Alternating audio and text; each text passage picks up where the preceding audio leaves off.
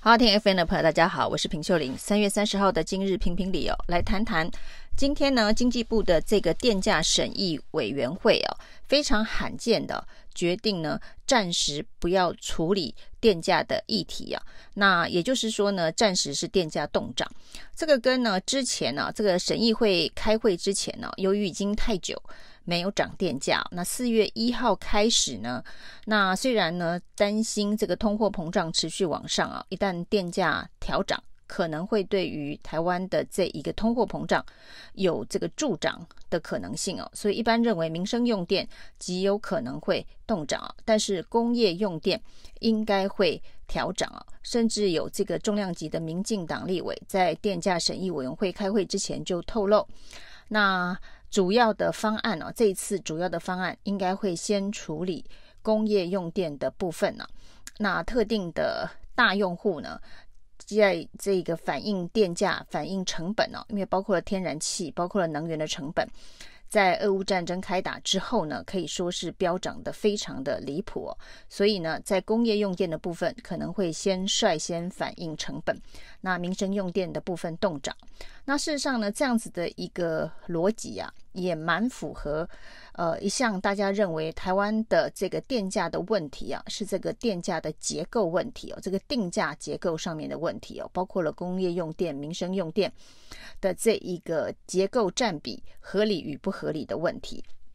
但是呢，这一个经济部却没有趁着这一个机会啊，就是呢，让工业用电先涨。然后呢，民生用电先动涨，因为通膨的压力的关系哦，而是全面的这一个动涨。也就是说呢，工业用电这个工业的大用户啊，呃，电价也没有调涨，那民生用户也暂时没有调涨。那经济部当然搬出来的理由是因为现在呢，俄乌战争开打将近一个多月哦，那可以看得出来呢，能源的这一个价格波动实在是太大了。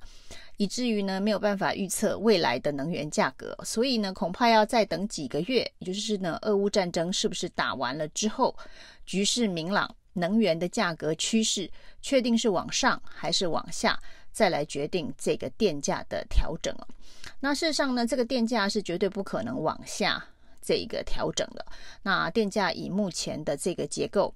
以及现在发电成本。的呃占比啊，就是我们能源政策占比当中哦，天然气接下来呢恐怕要到百分之五十的这样子一个占比哦。那包括了核电火力发电的减少，这个都非常明显的会反映在发电成本上面，就是未来的这个发电成本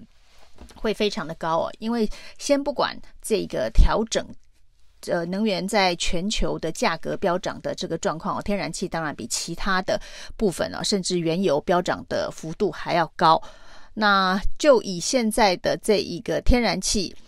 呃，火力发电所需的燃煤，还有这个核能的单纯的成本来比较，天然气就已经高出了其他发电。方式的成本相当的多，那再加上呢，这个飙涨的价格，能源飙涨的价格，那这一个速度更是翻倍啊。那目前来看呢，这个大家都戏称啊，就是普丁啊，对于全世界的金融市场啊，现在就已经有这个喊涨喊跌的功能了。那都戏称这是普丁投顾啊，就是普丁投顾呢说这个战争啊，呃，要进入和缓，那这个包括了。这个全球的这个股市就会大涨了，但是能源跟粮食就会大跌。像这个今天晚上发生最明显的就是呢，俄乌的第五轮谈判，那提出了比较明确具体的条件，包括俄罗斯方面呢同意让乌克兰能够加入欧盟。当然，抛出乌克兰加入欧盟这个议题啊，是把难题丢给欧盟，因为乌克兰没有办法加入欧盟，实在是因为乌克兰的经济条件。跟其他已经加入欧盟的国家的经济条件差太多了，这个 GDP 的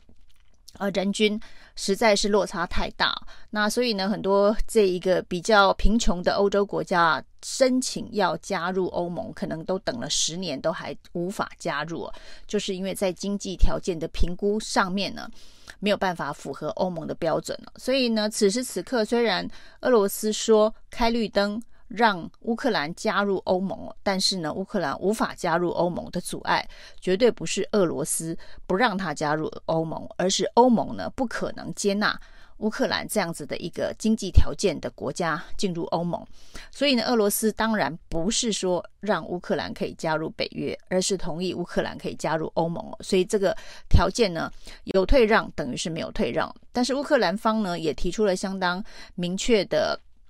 这一个议题啊，那包括了克里米亚的问题，在这个停火之后呢，有十五呃呃一段时间的这个咨询期之后再决定啊。克里米亚的这个去留，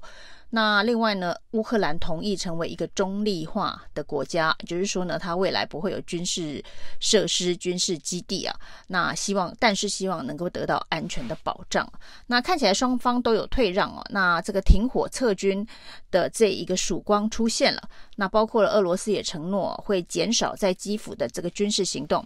那这一个和平谈判的进展呢，也就让全球股市应声大涨哦。那原油呢，就是应声大跌，跌破一百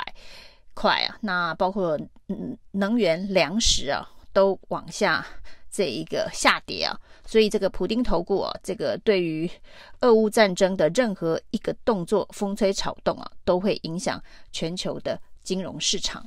那这当然是没错。但是对于台湾的这个电价结构的调整啊，如果说随时都要看普丁投顾的脸色的话，那又不是在做短线的操盘了啊，怎么会以要让俄乌战争打完，这个能源价格比较明朗化之后，才来决定这个电价涨不涨？的这个问题哦，实际上台湾的能源政策当中哦，包括了电价结构，包括了电网脆弱，都是呢最近所发生的重大议题。像三零三的大停电哦，民进党政府坚持绝对不是缺电，而是因为电网脆弱。但是呢，电网脆弱的相关的议题啊，从这一个。蔡英文上一个任期当中发生的八一五大停电当中就已经暴露无遗啊，就台湾的电网的确呢规划设计呃是需要有很多调整的空间哦，但是从那个时候到现在，民党政府有做任何的改进措施吗？在经过了这么多年之后，三十年之后发生大停电、大规模的停电呢，搬出来的理由还是一样的电网脆弱，当时就提到了所谓的这个全。岛性的这一个串联的电网，北中南串在一起，这个做法合不合理？要分散式的电网，还是全部的呃串在一起的这一个大型的电网就已经讨论过。那当时曾经说分散式哦，但是后来的这一个设计啊，不管是这一个大潭火力发电厂的机组不断的增加，这个就是一个又压重兵在大潭。的一个相关的这个做法，这又不是一个分散式结构的思考。那有关于所谓每一次啊，一旦发生大停电呢、就说绝对不是缺电了、是电网脆弱，是什么北电呃南电北送等等啊，这些政治呃口号来掩盖这个停电的核心问题啊。那从电价到电网，这的确是台湾能源的问题，但是呢，都用政治议题来这一个。转移焦点了，不管现在的电价该不该先涨工业用户，那用俄乌战争来当这个焦点议题啊，先呃暂停处理啊。不过呢，核心还是啊，因为三零三这场大停电呢，得罪了台湾的这一个。